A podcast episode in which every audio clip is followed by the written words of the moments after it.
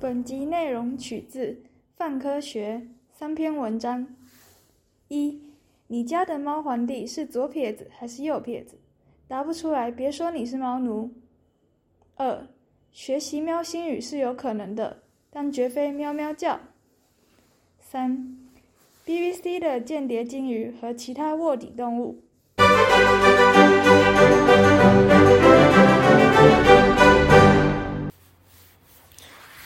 Hello，大家好，欢迎收听《科学说人话》，我是小黄瓜，我是胡萝卜。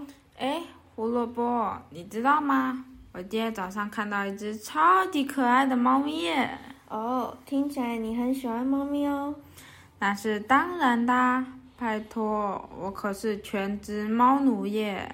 真的假的？那你知道多少关于猫咪的冷知识呢？嗯，其实也没有很多啦，就一些而已。其中我觉得最有趣的是，你知道猫咪其实有惯用手吗？哈，真的假的？那猫咪会拿笔写字吗？不是写字的惯用手啦，应该是猫咪走路优先踏出的第一步。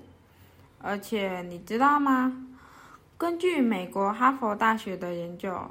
约九成以上的公猫是左撇子，母猫则是右撇子，所以惯用手会因为性别和荷尔蒙有所不同哦。哦，我知道了，所以要等猫咪长大了以后才有比较明显的区别。等等，我突然想到，结扎怎么办？结扎的猫咪也有惯用手吗？嗯，你这是个很有深度的好问题呢。惯用手的判断方法其实不适用在很小就结扎的猫咪身上，因为猫咪的惯用手和荷尔蒙有关，所以如果猫咪很小就结扎的话，就比较难看出惯用手了。所以惯用手判断方法不适用在结扎的猫咪上啦。超级酷的，没想到猫咪也会有惯用手哎。对啊，很不可思议吧？猫咪可没有你想象中的那么简单哦，搞不好你身边的猫咪就是间谍哦。什么间谍？猫星人终于要统治世界了吗？不是啦，在一九六零年的时候，美国曾花费高达一千万英镑打造一批猫咪间谍，在猫咪的耳朵植入窃听麦克风，并在身上放置天线及发报器。希望透过猫咪来窃取苏联的情报。什么？用猫咪窃取情报？这也太坏了吧！结果呢？有成功吗？没有。第一次出任务时就被计程车撞到，宣告失败。哈？那猫咪不是就死了吗？太可怕了吧！哦，我无法想象，一想到那个场景，我就好心痛。我也是，那些猫咪真的好可怜。要是它们没有被抓去出任务，一定活得很快乐。对啊，搞不好它可以每天趴在屋顶晒太阳，然后舒服的喵喵叫。诶，不一定是喵喵叫哦。其实猫咪能发出很多不同的声音哦。很多不同的声音，不是只有喵喵吗？难道它还会汪汪叫吗？不是啦，很多人可能会感到疑惑：明明猫咪只会喵喵叫，哪来的很多种声音呢？其实，猫咪能发出的不同声音会随着成长而增加。